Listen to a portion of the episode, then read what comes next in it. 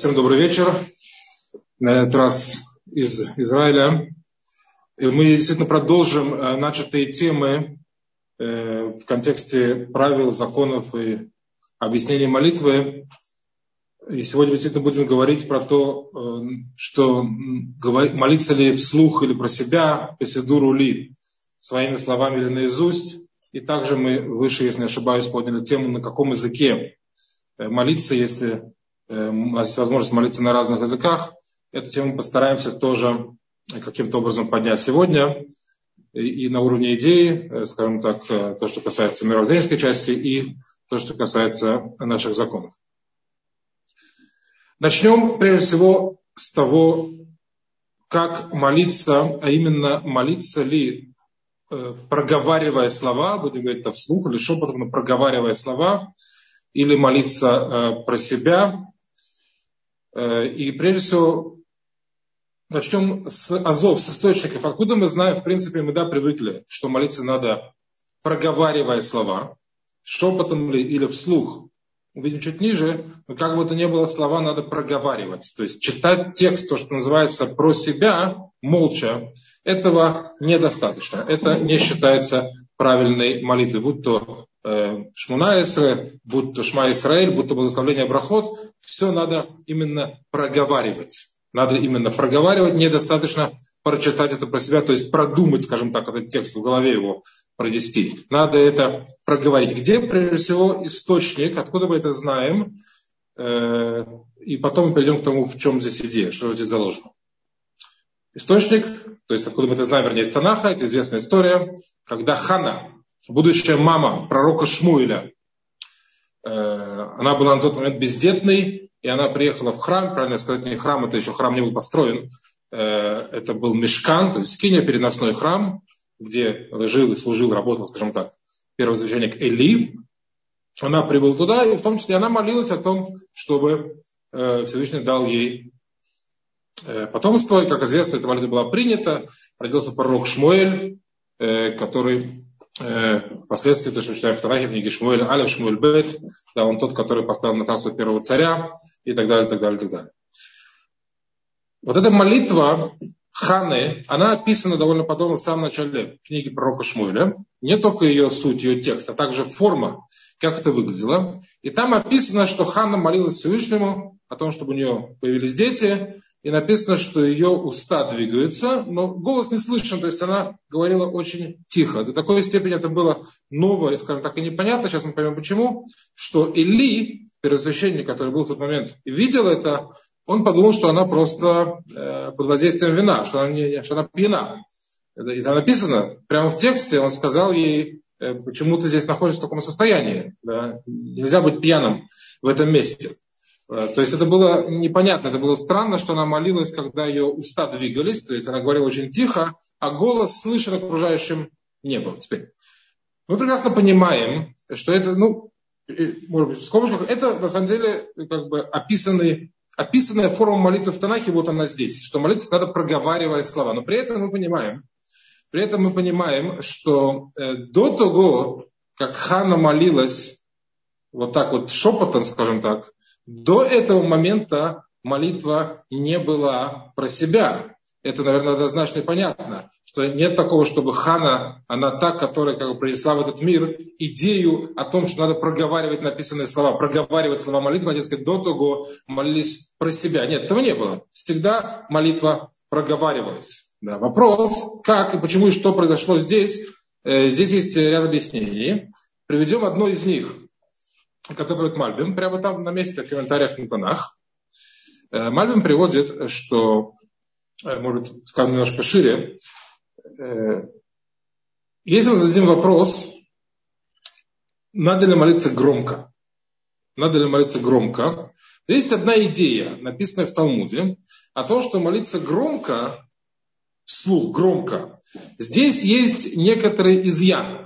Потому что если человек молится, просит Всевышнего громко, в голос, то здесь возникает некая, не то что мысль, а есть некое такое состояние, что может возникнуть впечатление, и может человек даже так может, дай Бог, думать, что если говорить тихо, то, дескать, Всевышний не услышит. Это уже говорит Талмуд неправильно. Всевышний слышит любые слова. И поднимать голос, чтобы меня услышали, как, допустим, я хочу поговорить с соседом на другой стороне улицы, и я буду кричать. Потому что в противном случае меня просто не услышат. Потому что не дойдет, мой голос до него просто не дойдет. Понятно, что когда мы говорим про Всевышнего, это совершенно не актуально. Всевышний слышит любой голос. Поэтому, когда мы говорим про то, молиться ли громко или нет, то понятно, что здесь нет идеи, что меня этого Всевышний услышит лучше, если я буду кричать. Он слышит по-любому. Да? Вот. Идея громкой молитвы, она немножко здесь другая. А именно.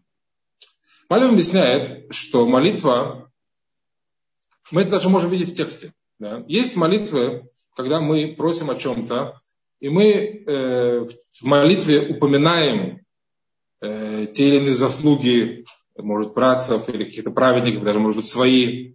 И как-то не просто просим что-то, а мы объясняем свою просьбу, пытаемся ее подкрепить чем-то и так далее, так далее, так далее. Э, то есть просьба, она не вот я хочу так, дай мне так, так, так и так, потому что вот э, мне надо, а ты готов дать. Как мы к Всевышнему обращаемся, Молитва Таханун видно довольно подробно, что мы просим Всевышнего, что в заслугу того или иного, ради Иерусалима, ради того, ради другого и так далее, и так далее, мы просим о чем. Да. А бывают молитвы другие, как Шмунайся, например, она сухо, сухо просьбы, довольно краткая, сжата просто просьба А, Б, С, Д. Теперь, э, разница, она объясняет морально такая, что молитва есть форма обращения напрямую к Всевышнему, к царю, и такая форма, то есть всегда обращение к царю. Имеется в виду, есть обращение как бы к царю, ну, если так можно как пример привести, на, там, на личной аудиенции. Да, вот я стою, напротив меня царь, мне говорит, говори все, что хочешь сказать, я имею право сказать. Это одна форма. Другая форма, она немножко, скажем так, если приводить пример современных реалий, она немного более, э, более широкая. То есть я обращаюсь к царю не Э, обращение мое к нему, но я задействую таких там вельмож, я задействую каких-то каких-то какие, какие-то связи, я не знаю, я упоминаю о каких-то своих собственных заслугах, я даю какие-то обещания. Да. Такое обращение, оно тоже к царю, несомненно, я обращаюсь к царю, но оно такое более, не, не, не выглядит как, как, как прямое. Оно как бы задействует еще какие-то аспекты, предполагает задействие еще каких-то каких-то моментов. Объясняет мораль, что это две формы молитвы. То есть человек может молиться вот напрямую обращаясь к Всевышнему, напрямую обращаясь к Всевышнему, без, не то что без посредников, но всегда без посредников, но оно даже не упоминая о каких-то вещах вокруг, просто я хочу просьбу А, а может упоминать свои заслуги, заслуги працев, упоминать еще какие-то моменты вокруг, которые, как ему кажется, могут подкрепить его просьбу сделать их более значимыми. Мораль использует слова, э, что он задействует даже каких-то ангелов, которые не имеют собственного права голоса, но они как бы представляют заслуги этого человека перед Всевышним, или наоборот, или они представляют заслуги працев и так далее перед Всевышним, и в силу этого веса я надеюсь, что моя молитва будет, э, получит ответ, она будет воспринята. Так вот, говорит Мораль, что, извините, не Мораль, простите, Мальбим, простите. Говорит Мальбим, что э, молитва, которая как бы практиковалась в те времена, это была молитва громкий, громко, громкий голос, да, вслух, чтобы было слышно. И эта молитва предполагала обращение к Всевышнему в купе с теми моментами, которые есть, называется, вокруг. То есть он упоминает слова задействия каких-то ангелов или еще какие-то силы или заслуги и так далее, и так далее, и так далее. Так вот, такая молитва, она в голос, да, и это понятно. Почему? Потому что здесь э, я не стою как бы напрямую, у меня нет личной аудиенции сейчас перед царем, да, а у меня есть просто возможность к нему обратиться, используя какие-то инструменты, которые у меня сейчас э, под рукой, тех же ангелов. Это молитва, которая практиковалась до того. То, что Хана показала, Хана показала, что есть форма обращение к Всевышнему напрямую. Вот просто аудиенция царя. Меня впускают в зал, сидит царь, если мы нарисуем эту картинку современной, на троне, я подхожу к нему, мне говорят, можешь говорить. В этом случае, когда я стою перед царем, я могу говорить, я буду говорить сжато, кратко, и ровно то, что я хочу, и я не буду рассказывать какие-то моменты вокруг, почему мне положено, почему мне не положено. Царь и так все знает. Да? Я только высказываю ему свою просьбу. Такая просьба не требует э, шума. Она может быть сказана тихо, четко и ясно, и все. Это та молитва, которую нам показала Хана. Некое прямое обращение, э, более прямое, вот так скажем, обращение к Всевышнему, которое делается шепотом, которое делается без того, чтобы голос был слышен. Мы чуть ниже уже в логической части разберем шепот или просто движение губ, но как бы то ни было, это делается не в голос, не вслух, это однозначно. Это то, что удивило Или на тот момент, потому что такая молитва была новая, и она не практиковалась. Она, Хана нам показала, что так тоже можно и нужно обращаться к Всевышнему в такой форме. И это, по большому счету, по большому счету, это разница между это разница э, между, наверное, молитвой э, Шмунайсра и всем остальным текстами, всеми остальными молитвами, которые мы, которые мы читаем в, э, в, течение, в течение дня.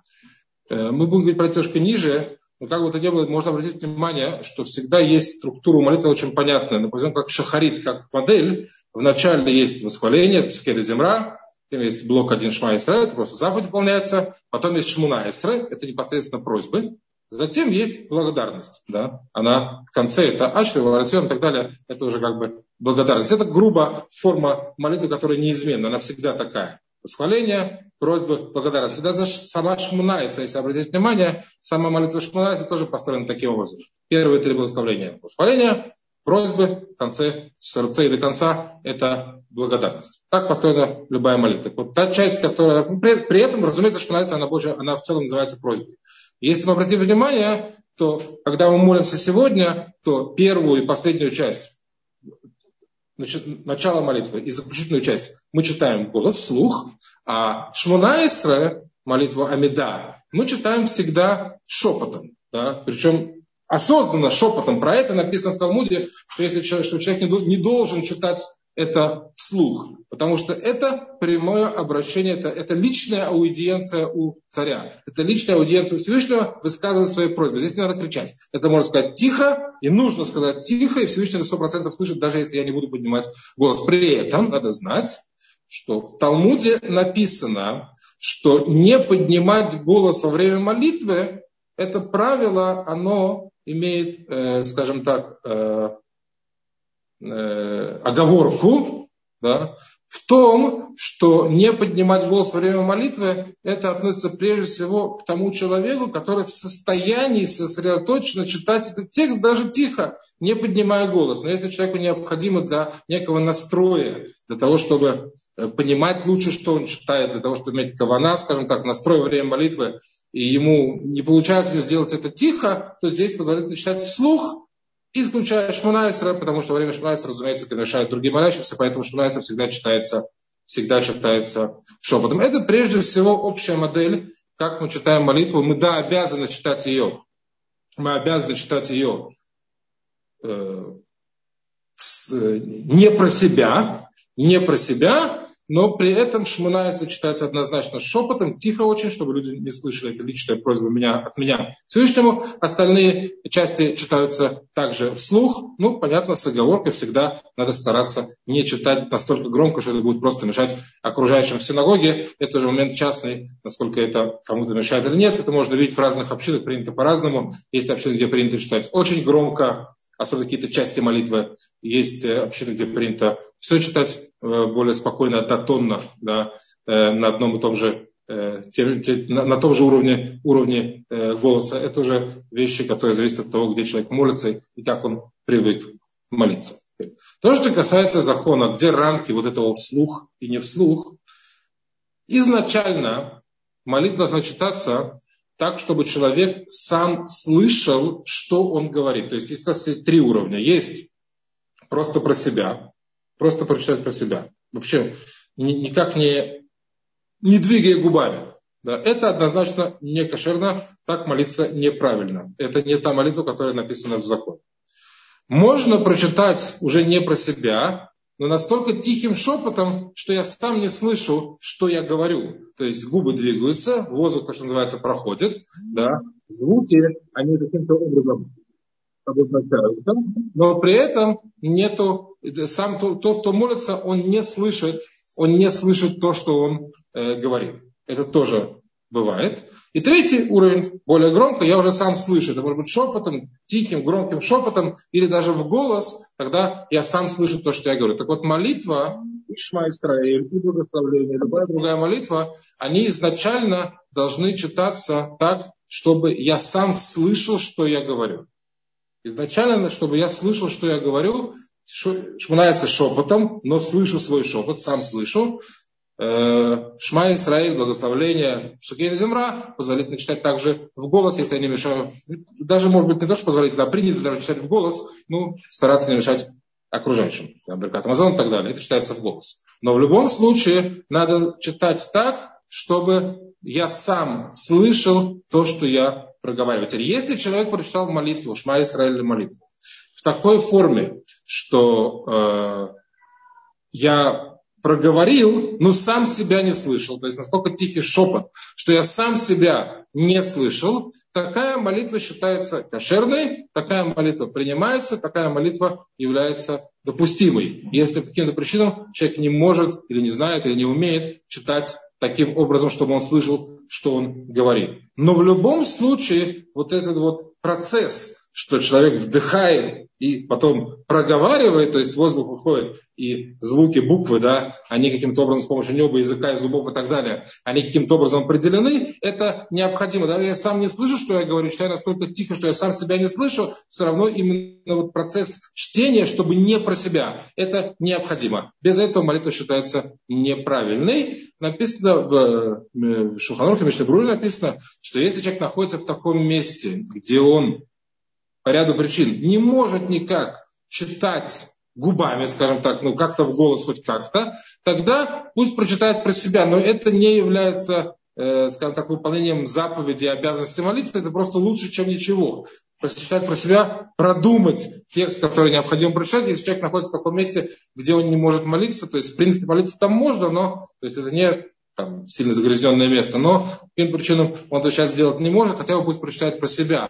Но опять же, это не то, что человек таким образом может выполнить заповедь и обязанность молиться, это некий минимум лучше, чем ничего, хотя бы продумать. Но в целом закон говорит, что молитву надо проговорить. То есть надо использовать, надо использовать вот это вот наше умение, да, человеческое умение говорить, выражать голосом да, какие-то вещи, не только эмоции, сейчас мы до дойдем, а также какие-то вещи, которые касаются э, абстрактные вещи, которые мысли какие-то и так далее, или текст написанный, который есть какой-то смысл. Этот смысл выражать голосом, это умение мы обязаны использовать, когда мы молимся. И это, наверное, имеет смысл немного пояснить. Имеет смысл немного пояснить, почему действительно не прочитать про себя. В конце концов, если речь идет про э, какой-то мой настрой, мое обращение, Всевышний знает так же, как он знает то, что я говорю, он точно так же знает мои мысли. Ну, для Всевышнего нет разницы в его абсолютном знании, проговорил ли я что-то или продумал ли я что-то. Он знает это абсолютно одинаково. Почему тогда, почему тогда действительно необходимо, почему необходимо проговаривать молитву? Почему надо использовать вот это самое умение говорить, вот эту э, силу речи, которую Всевышний дал человеку во время молитвы? Это э, вопрос, который поднимает довольно подробно Вишахаем, Рабхайм Воложнер. И он дает объяснение довольно простое, э, которое основывается на следующем. Э, мы находим в Танахе несколько раз, он проводит несколько, довольно много стихов и высказываний мудрецов, которые подтверждают одну идею, что э, понятие тфила, молитва, оно, скажем так, соответствует тому, что называется душа. Мы находим в, в, в Танахе несколько раз, Таилим особенно, когда слово нефеш, душа, да, наша душа, наша особенная божественная душа, она проявляет себя в особенности именно в контексте молитвы написано «Бурхин навши эсэшем благословит моя душа». Всевышний говорит царь Давид, Давид Амадах Таилим. То есть тот, кто благословляет Всевышнего, это молитва, это душа. Бурхин навши это Шем. Написано, еще один посук Сама навши луким. Э, сама это испытывает жажду моя душа к Богу. То есть моя душа желает обращения к Всевышнему. Моя душа, говорит Давид Амелах, желает молитву. То есть понятие душа, божественная душа, которая есть только у человека. не у животных, только у человека, она э, соответствует, вернее, она, она проявляется в особенности во время молитвы. Что это такое? Где вот, если мы задаем себе вопрос, у человека есть э, все, что из себя представляет, есть органы чувств, у него есть голова, он может думать, понимать, анализировать и так далее, так далее, так далее. Где проявляется, да, в каком э, аспекте в нашей жизнедеятельности, скажем так, проявляется та самая божественная душа. Ответ на этот вопрос написан в самом начале книги Бережит в Таргум Онкелос в переводе, э, в переводе перевод комментарий Тора на арамейский язык, который составлен еще во время Танаи, во время Мишны. Э, когда в Торе написано, что Всевышний сделал человека, там есть посыл, когда написано «Ваипах беапо нишмат хаим». Вдул в него э, душу живую, нишмат хаим. Так вот, душа живая, когда комментирует Таргум Ункелос переводит на арамейский язык, комментирует, что такое живая душа, он говорит слова, что живая душа, то, что называется на арамейском, вначале, скажем, в источнике написано слова руах мемалела, дух говорящий. То есть живая душа, человеческая душа, человек. Чем он отличается? Да? Что, что, на, на, на, на, каком примере да, мы можем видеть явное отличие его от э, всей остальной природы, живой, неживой, любой природы, да, всех творений, которые есть кроме человека, это то, что у человека есть умение э, ледабер, есть умение говорить. Человек – это единственное существо, которое, пока мы так видим из источников, это единственное существо, которое, у которого есть голос. Многие животные тоже умеют, э, умеют говорить, быть может даже.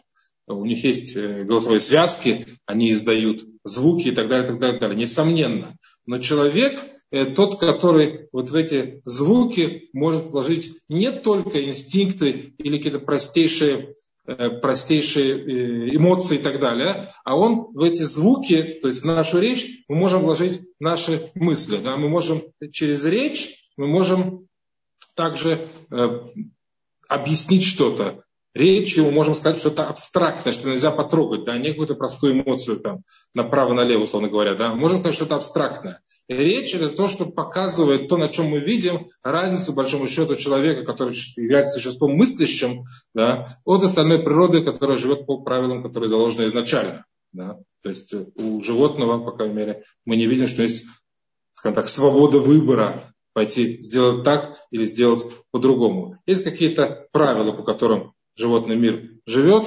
опасность.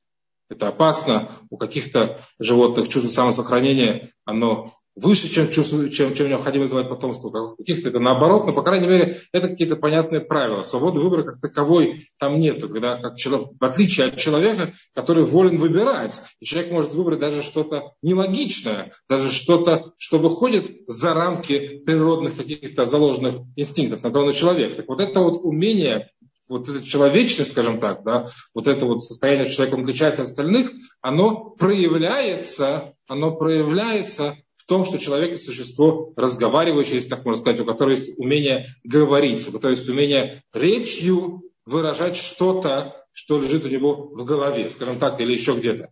Другими словами, речь – это то, что показывает ту самую божественную душу, которая есть у человека, и только у человека, если у остальной природы живой есть душа живая, да, то у человека есть божественная душа. Если душа живая, это субстанция материальная, в большом счету, говорит Рамхаль, то божественная душа – это вещь абсолютно духовная. Вот эта духовность, которая есть только у человека, проявляется через умение говорить. Потом Даби Шахайм довольно подробно говорит, что любое слово, сказанное человеком, оно имеет огромное, огромное, огромное значение само по себе, э, по той причине, что э, чем выше, глубже источник какого-то явления, тем более, более значимо это явление. Если человек речью, он как бы проявляет бытность свою человеком, в отличие от другой природы, понятно, что значение у этого будет намного больше. То есть, грубо говоря, ударить по столу может и человек, и, и, и там, не знаю, и кошка, и собака, и обезьяна. А вот сказать что-то может только человека. Поэтому влияние нашей речи на все, что происходит в этом мире, оно в чем-то даже сильнее, чем влияние наших действий, потому что речью мы показываем бытность нашу людьми, венцом творения, то, что называется человек, который есть божественная душа. В скобочках, поэтому есть настолько много законов, которые ограничивают чистоту нашей речи. Все законы Лашонара, которые у нас есть, и так далее, так далее, так далее. Это не случайно, что такое большое значение тому, что мы, и что, и как, и когда, и где мы говорим или не говорим, потому что речь это то, что человек показывает его э, превосходство, да, его божественную душу, которая, которая есть только у человека. Соответственно, если это самая душа, она, она та, которая проявляется. Во время молитвы, то логично, что молитва, она делается тем самым инструментом, который, который и определяет наличие этой души, то есть словом да, словом проговоренным, а не прочитанным про себя словом. Божественная душа, она и проявляется через умение говорить. Если молитва, вновь повторимся, это то, что э, то, через что проявляется душа, как часто, как мы видим из источников, то логично и понятно, почему требуется именно проговаривать молитву, а не читать про себя. Это база, то, что называется мировоззренческая, почему мы молитву проговариваем, а не, прочитать, не, не читаем это про себя. И, кстати, когда мы говорим не только про молитву, даже в изучении Торы, например, в изучении Торы тоже правильно э, молитву э, проговаривать. Э, извините, изучение Торы, Тору тоже правильно учить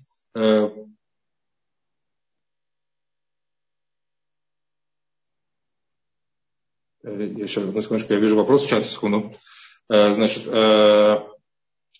тоже, тоже проговаривать, Тору тоже правильно учить в вслух, ну или тихо, но проговаривая ее, потому что вновь изучение Торы – это то, что человека, то, что может делать только человек. Соответственно, это надо говорить, то, что в Аллахе называется гиргур лав кадибур. То есть продумать, что это, это не значит сказать. То, что надо сказать, надо сказать. У этого есть еще ряд, э, у этого есть еще ряд э, аллахических выкладок, то, что касается чтения Торы, чтения Мегаластер в Пурим, э, когда был храм произвели Бекурим, там есть ряд, ряд законов, которые связаны с тем, что надо что-то проговорить, а не просто продумать. Постучать одну секунду.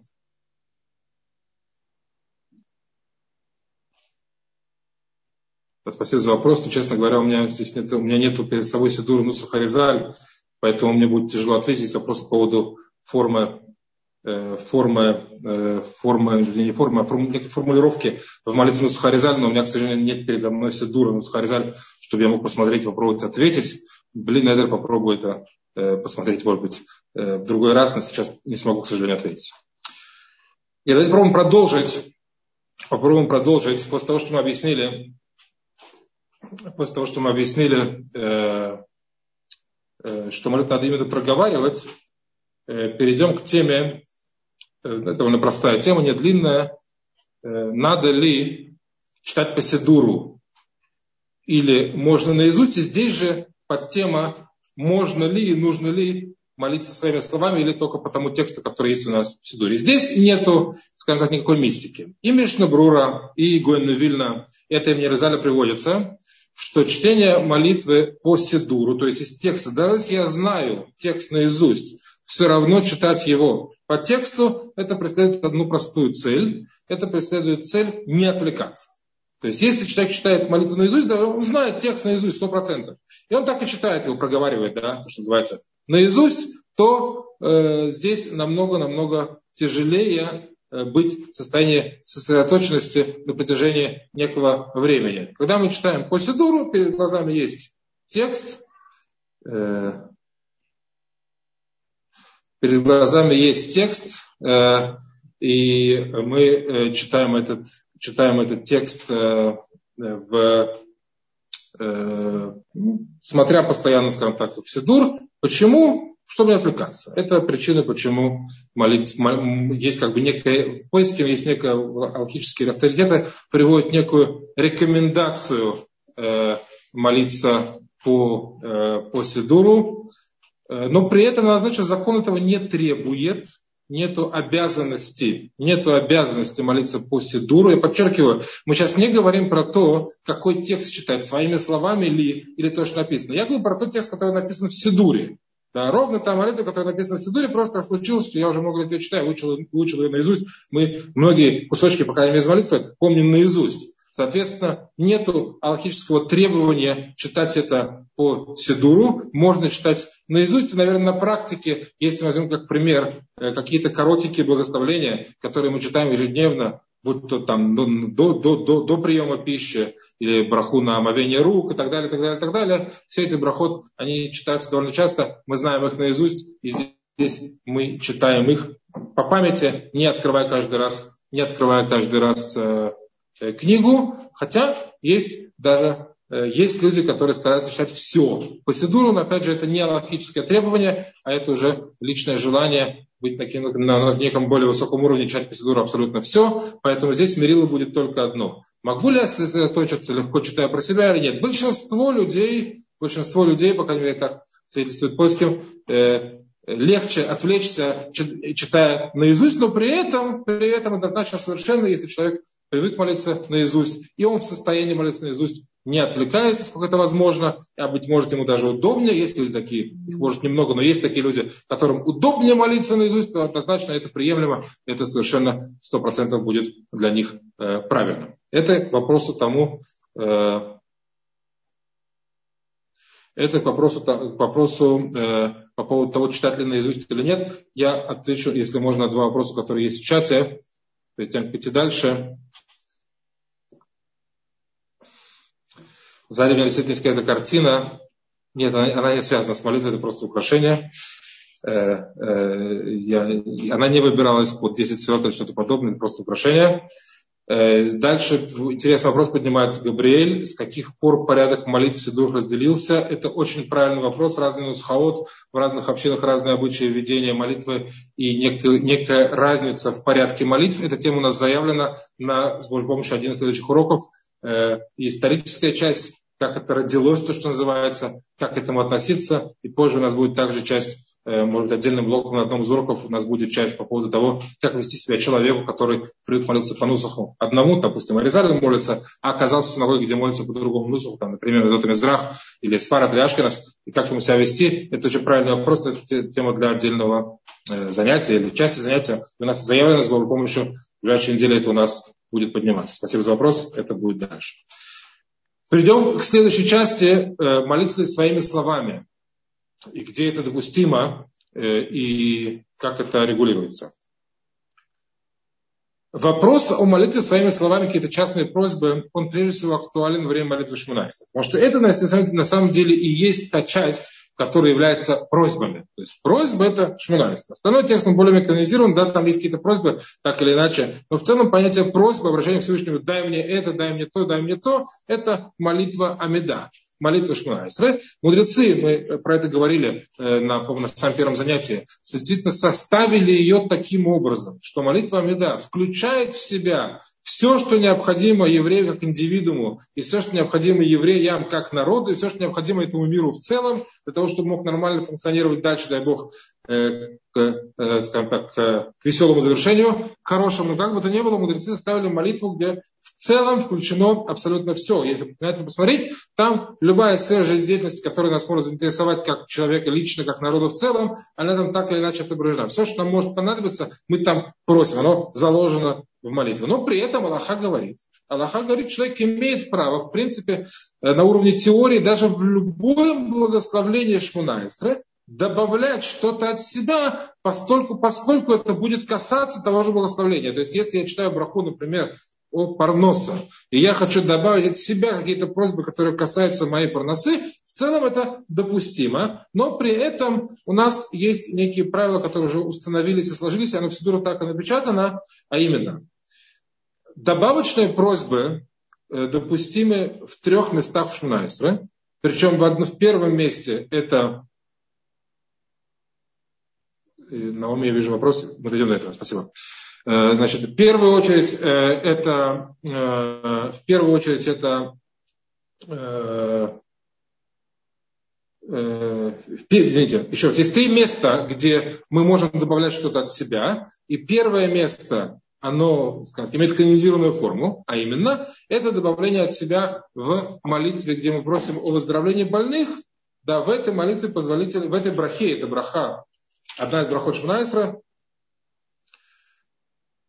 восьмая браха Шмунайсра, она э, предполагает добавление, мы просим о здоровье в целом всех больных, и там есть э, вставочка, которую в Сидурах она обозначена звездочкой, обычно внизу написана сама вставка, где мы можем просить Всевышнего за конкретного больного, упоминая имя того самого больного и имя его матери, и вновь упоминаем, чтобы все были больные, были здоровы. Это первое место, где позволительно и принято, на самом деле, да, какие-то просьбы личные включать, но в данном случае текст он не от себя, он как он написан. То есть некая просьба прописана в Сидуре, чтобы Всевышний, как она написана, послал скорейшее выздоровление такому-то, такому-то или такой-то, такой-то среди, среди всех больных народа Израиля. Только здесь я скажу в круглых скобках, надо, когда мы говорим про молитву про больных, то здесь э, надо относиться к этому с пониманием, то есть надо хорошо понимать, человек действительно болен. Это важно. Неправильно молиться, э, молиться специально о выздоровлении человека, который здоров. Да, потому что это немного будет, это немного чревато. То есть, если говорить, говорить сказать, образно выражаясь, да, то я э, прошу Всевышнего излечить здорового человека, Всевышний скажет, хорошо, нет вопросов, он будет здоров, то вначале он заболеет. Если такое, чтобы он выздоровел, он вначале должен заболеть. Поэтому, если мы молимся о больном, о больном, надо понимать, что действительно болен. То есть, легкое недомогание, потому что был тяжелый рабочий день, да, еще не говорит о том, что человек болен, и надо молиться о его выздоровлении. Это в скобочках не совсем наша тема, поэтому оставим это немножко за скобками. Но как бы то ни было, в молитве о больном надо относиться аккуратно. За больного молиться, молиться, еще раз молиться, за здорового не надо молиться о выздоровлении. Можно молиться о благополучии, но не о выздоровлении, потому что он и так здоров. Следующее место, где у нас есть э, вставка, где вставляются личные просьбы, и это уже практикуется, не всеми, но практикуется, сейчас объясним почему, это в благословении Шмакулейну. Э, это э, заключительное благословление того блока, который является блоком именно просьб. В Шмуна Исра это молитва, это браха. Шма кулейну, услышь наш голос, Всевышний, э, дай нам милость, и так далее, так далее, так далее. Там перед словами, потому что ты слышишь молитвы народа своего, народа Израиля э, с милосердием, там есть место, где читаются вставки на Э, пост, там же читается молитва, если нет дождей в земле Израиля, там же есть молитва, э, кто хочет есть молитва ведуй, может читаться отдельно там. И там же в целом, там же в целом есть молитва про парнозу, кто хочет вставить отдельно, и там же можно в целом вставлять свои просьбы. Но надо быть э, аккуратным, потому что в целом закон гласит, что можно вставлять просьбу, которая по смыслу которая по смыслу относится к тому благословению, в, которую, в которое он эту просьбу вставляет. Здесь есть нюансы, не всегда до конца может быть уверен, что любая моя просьба, она по смыслу связана с брахой шмакулейн. Хотя шмакулейн максимально, максимально общая браха. Услышь мой голос, любой голос, чтобы я не попросил, поэтому часто это практикуется на практике, вставлять личные просьбы, э, личные просьбы Э, в браху шмакулейну, но при этом, но при этом есть поиски, которые пишут, что так как не до конца на 100% понятно, какие просьбы могут относиться к этой брахе, а, а, а, а какие выходят за рамки темы этого благословления, поэтому личные просьбы для этого есть специальное третье место, где можно обращаться к Всевышнему с любыми просьбами, на любом языке, любыми словами, это в самом конце Шмуна Исраиль, после того, что уже закончилось все благословление. Там есть еще один блок, который называется, начинается словами Лукайный Цор. Перед тем, как мы отходим три шага назад, мы проговариваем фразу, мы просим Всевышнего, что все, все наши слова и наши помыслы, они э, были желаемы Творцу. Перед этой фразой, одну секундочку, я попробую ответить.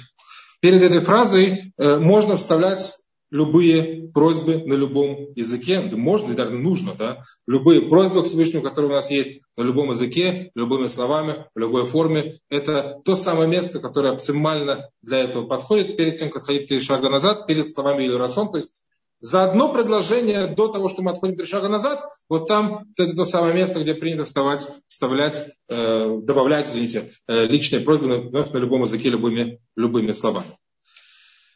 Э, это когда мы говорим, опять же, если мы возьмем как тему молиться ли по Сидуру, то здесь есть два вопроса, молиться по Сидуру или, или наизусть, и молиться прописанный текст или своими словами, так прописанный текст однозначно молиться надо. Мы показали те места Шмунайса, где можно и нужно добавлять что-то своими словами.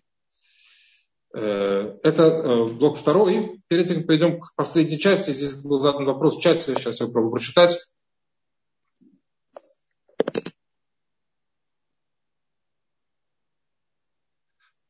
По поводу языка иврит или не иврит, это буквально через пять минут, даже через минуту.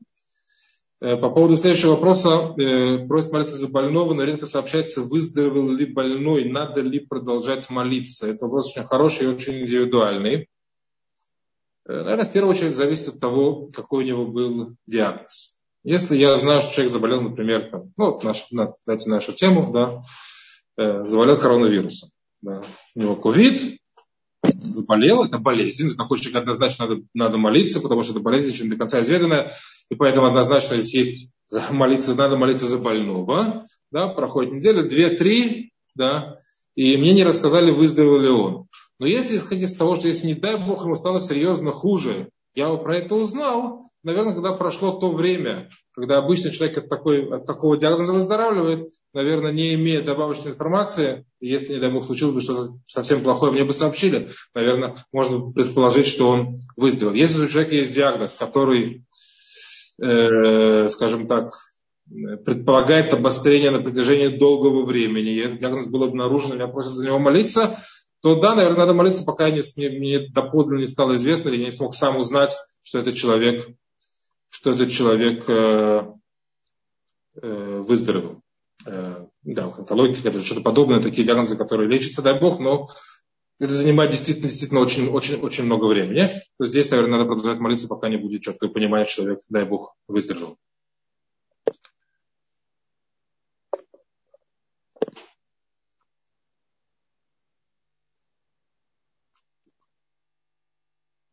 Есть вопрос по поводу черты Брахи почему это... Я не знаю. Здесь вопрос, почему вставками в шаббат, разделение между шаббатом и будним находится черты Брахи. Связано ли это с Йосефом? Э, я не знаю, честно, пока мере надо отдельно изучать. В Талмуде написано простое пояснение, что ставка о разделении между шаббатом и будним находится именно в четвертом благословении, потому что четвертое благословение говорит о разум, о разумении, о понимании, понятие разделения связано прежде всего с пониманием. Чтобы разделить между чем-то и чем-то, я должен понимать, что такое А, что такое Б, и какая между ними разница. Поэтому четвертая браха, она это самое наиболее подходящее место, написано в Талмуде, чтобы там делать вставку разделения между святым и будничным. В задашем пробуем перейти, у нас еще время, перейти к следующему вопросу по поводу молитвы на иврите на другом языке. Это вопрос, который актуален, может быть, не всем слушателям, но он однозначно актуален довольно большому количеству людей, и не только русскоязычным, а в принципе далеко не все владеют э, святым языком. Давайте будем говорить иврит, но мы предполагаем не обязательно разговорный иврит современный. Мы предполагаем тот самый святой язык, на котором написан Танах, тот самый святой язык, про который написано, что этими буквами созданы небо и земля.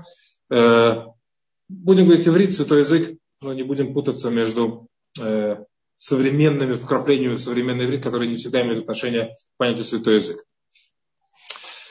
На каком языке молиться? Надо понимать, что закон гласит, закон гласит, закон гласит, что Всевышний понимает любой язык. Это однозначно. Поэтому молитва, в принципе, кошерна на любом языке. Не многие тексты обязаны быть написаны именно и проговорены, только, не, простите, не написано, простите, проговорены, не, обязаны быть проговорены именно на иврите, на святом языке. И сегодня, когда храма нет, наверное, э, почти все. Почти все, по крайней мере, то, что касается молитвы, все. Все, что касается молитвы, абсолютно все будет кошерно на любом языке, но при этом здесь надо добавить два момента, я здесь их объяснить. Первый момент поднимает Мишнабрура, и он даже касается не сколько молитвы, сколько текста Шма Исраиль. Во-первых, во-первых, э, Шма Исраэль необходимо э, понимать, что в Торе написано читать э, в Торе написано читать текст Шма Исраэль, читать текст Шма Исраэль в два раза в день. Ложась и вставай. Есть там законы. Ложась это утреннее время суток до определенного времени утром простите, вставая, это утреннее время суток до определенного времени утром, ложась это, когда наступает ночь, желательно до полуночи, в крайнем случае всю ночь, надо прочитать этот текст, это заповедь, и коль уж это заповедь, то есть благословление перед выполнением этой заповеди, это, брах, это брахот перед и после шм, перед шма утром, после выполнения заповеди, браха, после выполнения заповеди чтения шма Исраиль, И то же самое вечером две брахи. До читать Шма Исраиль, две брахи. После Шма Исраиль это заповедь с ее благословением. Как на многие брах, заповеди мы говорим браху до и после. Также Шма Исраиль в целом это заповедь, на которой есть браха до и после. Просто она не составлена в форме привычной нам брахи на заповедь. Там есть много просьб, которые вокруг то, что называется, но как бы то ни было, в целом эта модель довольно понятная. Сама заповедь – это читать Шма Исраиль. Шма Исраиль в Торе написано, читайте эти слова. Вот эти слова. Вот эти слова, которые написаны, их и прочитать. Талмуд объясняет, какие слова имеется в виду. Это первая, браха, первая, первая часть Шма, там прямо в тексте написано читать эти слова. Вторая часть Шма, там тоже в тексте это написано. И третья часть добавлена потом, не потом, простите, еще одна часть, которую тоже надо читать, это Парашат Цицит и э, упоминание о выходе из Египта. Вот эти слова надо прочитать, именно эти слова. Говорит Миша Мрура, что если Тора повелела нам читать именно эти слова, то, конечно, прочитать на любом языке можно. Но кто нам гарантирует стопроцентную точность переводов? Если мы говорим про молитву, то здесь надо прочитать молитву, другими словами, понятным языком изложить то, что постановили мудрецы Великого Собрания. Да? Мудрецы Великого Собрания постановили изложить идею, э, постановили сказать нам вот эту молитву. Можно прочитать ее перевод. Это, это то же самое, но на другом языке. Но когда мы говорим про Шма Исраиль, надо прочитать именно эти слова. Вот как они написаны в Торе, их и прочитать. Теоретически можно прочитать их на любом другом языке, но нельзя быть стопроцентным, иметь стопроцентную уверенность, что перевод сто процентов правильный, потому что перевод, в конце концов, это перевод это не всегда те же самые слова, это те же самые идеи, это те же самые понятия, это тот же самый смысл. Да, однозначно, если перевод правильный, так оно и будет. Но при этом не всегда те же самые слова. Поэтому, так как перевод на любой язык, русский, английский, китайский, неважно, это все еще перевод, то есть изложение мыслей на другом языке, поэтому есть, это не обязанность, но рекомендация поиски Шма Исраэль читать на языке оригинала по транслитерации, еще как-то, да. Шма Исраиль желательно читать на языке оригинала. Опять же, это не сто процентов скажет о том, что если человек прочитал на другом языке, он не вышел. Нет, это выполнение заповеди. На любом, языке, на любом другом языке тоже. Но при этом читать э, Шма Исраиль есть, так, будем называть это рекомендацией, после читать это на языке оригинала. Потому что не всегда линейка, которая есть, например, в русском языке, она сто процентов переведет ту линейку, которая есть на святом языке на иврите. Это именно текст Шма Исраиль. Все остальное, все остальное может быть на любом языке. На любом языке, если человек э, не, не может или не хочет читать это, наверное, не может. Правильно сказать, читать это на иврите. Но есть очень важный но, очень важный момент, его надо объяснить. А именно, э, читая молитву на любом другом языке, допустим, на русском, на английском, я обязан понимать этот язык. Если я читаю молитву на русском, не, не владея этим языком, а просто, получается, я просто говорю набор звуков, не понимаю, что я говорю до конца, вот это вот недопустимо, это неправильно. Читая молитву на языке оригинала, на святом языке, на иврите, даже если я не понимаю этого языка, я имею право читать молитву на святом языке, я должен понимать обязан понимать первый посук Шма Исраэль, это не так сложно. Я обязан понимать смысл сказанного в первой брахе Шмуна Исраэль, тоже не так много, не так сложно. Но все остальное, читая на святом языке, если в принципе понимаю, что я молюсь, то слов я не понимаю. Я знаю, что я молюсь. Я читаю на святом языке э, Пшкели Земра, я читаю благословление на святом языке. Я понимаю, в принципе, что это обращение к Творцу, я не знаю нюансов, я не понимаю, что я читаю. Я читаю транслитерацию, то если читать на святом языке, это кошерно. Так молиться тоже можно. Почему? Еще до того, как на практике, почему это так. Объяснение здесь приводится между Мишнебруре. Объяснение такое. Э, любой язык, кроме святого языка, это, в большом счету, язык договорной. То есть мы договорились, да, что некий набор звуков будет обозначать тот или иной объект.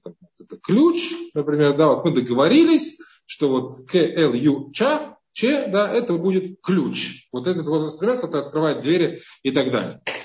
Это договор.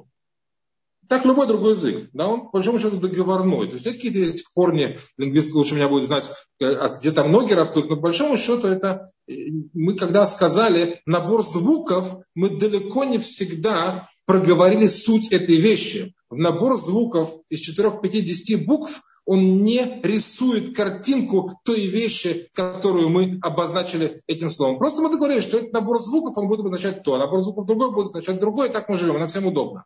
Святой язык не такой. Написано, что Всевышний создал небо и землю Всевышний создал небо и землю, используя, скажем так, э, буквы святого языка. Это отдельно длинная тема, но если ее попробовать немножко скомпоновать в несколько фраз, то идея она такая.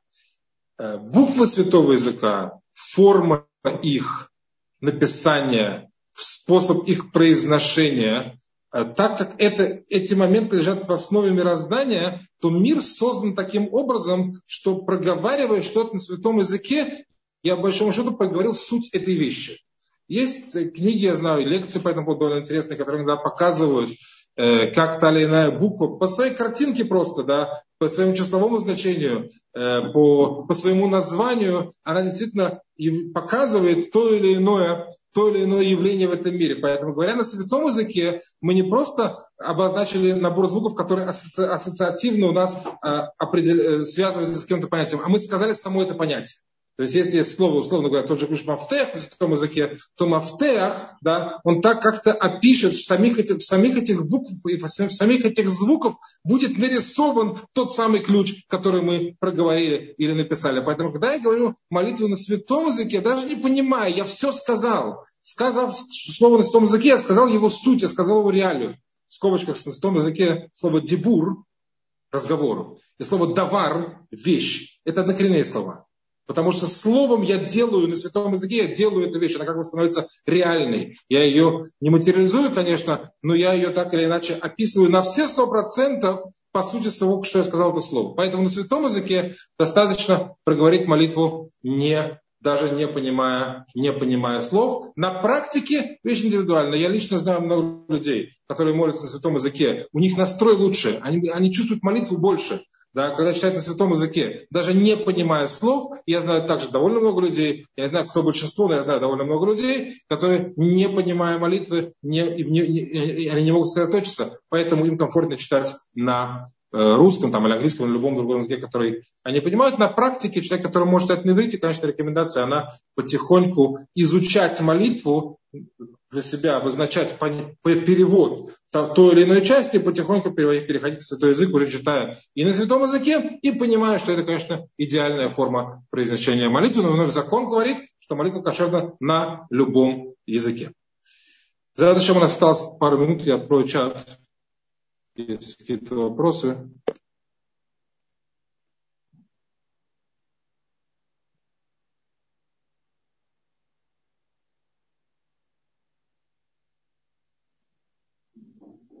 Второй вопрос, мы отдельно будем в другой раз по поводу, по поводу сука, это стиха со своим именем, это такое обычно существует, это надо отдельно объяснять. Э, по поводу кторет, который читается в радости, мы всегда надеемся на лучшее. Даже когда есть что-то неприятное, мы верим, что Всевышний нам поможет и будет причиной для радости, поэтому не думаю, что эти вещи должны быть противоречивы. Байзат Ашем, э, у нас осталось 5 минут, есть какие-то вопросы, то пожалуйста. Да, здесь пришел э, вопрос в YouTube, и э, спрашивает наш слушатель, и можно ли молиться по Сидуру с транслитерацией, где больше половины текста не понимается? Считается ли молитва принятой? Ответ да. То, что мы проговорили последние, то, что мы говорили последние 15 минут, да, такая молитва считается принятой. Э, единственное, что обязательно понимать, это первую браху, это первый посук Шма Исраэль, необходимо понимать, что мы там говорим, там быть намерение выполнить заповедь, и первый браха Шмунайза тоже надо понимать, о чем идет речь. Все остальное может сейчас по транслитерации, даже не понимая, если в целом это помогает настрою молитвенному. Да. Как лучше, это уже, вновь повторюсь, индивидуально. Спасибо. По поводу обучения ребенка молиться. Молиться на известном ему языке или же на иврите, где он ничего вообще не понимает? Или же все-таки, чтобы у него был какой-то настрой все-таки на, на близком ему языке? Я думаю, что зависит от того, сколько лет ребенку. Э, я немножко боюсь дать рекомендацию на практике, потому что я не знаком ни с ребенком, ни с местом его проживания, ни с его родным языком, ни с его окружением. Но если в общем виде отвечать на этот вопрос, тогда я бы сказал, что это зависит от возраста ребенка. И, и, наверное, я бы думал в ту сторону, чтобы он молился на святом языке, но хоть как-то объяснять ему несколько слов, которые он читает, если он маленький ребенок, а в принципе, что он делает. Что вот так мы молимся, так мы обращаемся к Творцу, вот эти слова и есть обращение к Всевышнему, э, потому что, наверное, если мы хотим воспитать ребенка, дать ему базу, которая потом позволит ему правильно развиваться, наверное, молитва на святом языке это более понятная база, нежели на другом другом. Но опять же, я говорю, это не рекомендация на практике, а как первая мысль, которая возникает. Спасибо. А с какого возраста вы рекомендуете приучать ребенка к молитве?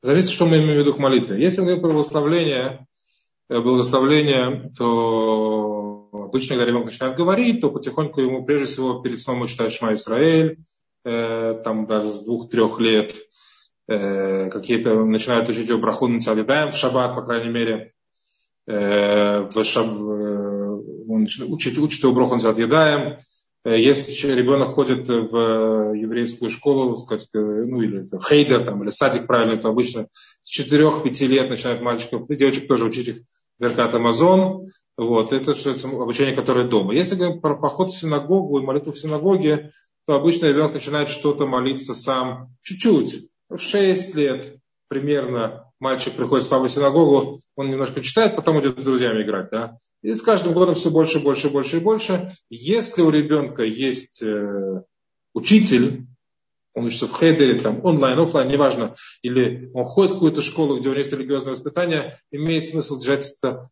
э, чтобы родители общались с преподавателями, это очень важно всегда, особенно в этом случае, потому что дети бывают разные, кто-то спокойнее, кто-то беспокойнее. И э, нет смысла, неправильно заставлять ребенка, пока он еще не понимает, чему, его, чему ему заставлять. Надо просто приучать в форме, которая ему приятна и комфортна. Спасибо. Во время, когда э, родитель обучает ребенка благословению, можно ли произносить имя Всевышнего для обучения? Да, по букве закона да. По букве закона да. Обычно есть пациенты, если бывает немножко не с руки, постоянно произносить имя Всевышнего, как вроде как-то не, не, не, не, это не совсем слеп, по закону это разрешено. Но при этом э, есть патент, там говорит, не, не, обменять одну букву, да, э, в имени это уже не имя, а ребенка я в целом могу научить э, даже, даже так. То есть он будет говорить правильно, да. Когда я ему помогаю, я несколько раз ему скажу полностью имя, а потом будет только первый, первый слог, а он уже закончит второй и так далее. Но в целом буква закона разрешено. Буква закона разрешено произносить имя Всевышнего, когда мы кого-то обучаем. Спасибо. Следующий вопрос. Можно ли в четвертой брахе просить мудрости и понимания для себя?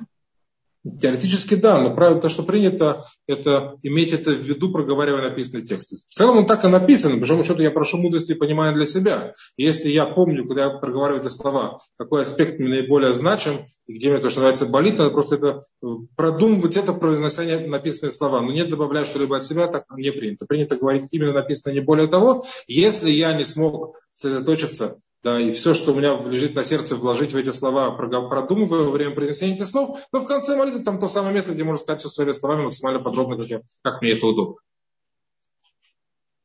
Спасибо большое.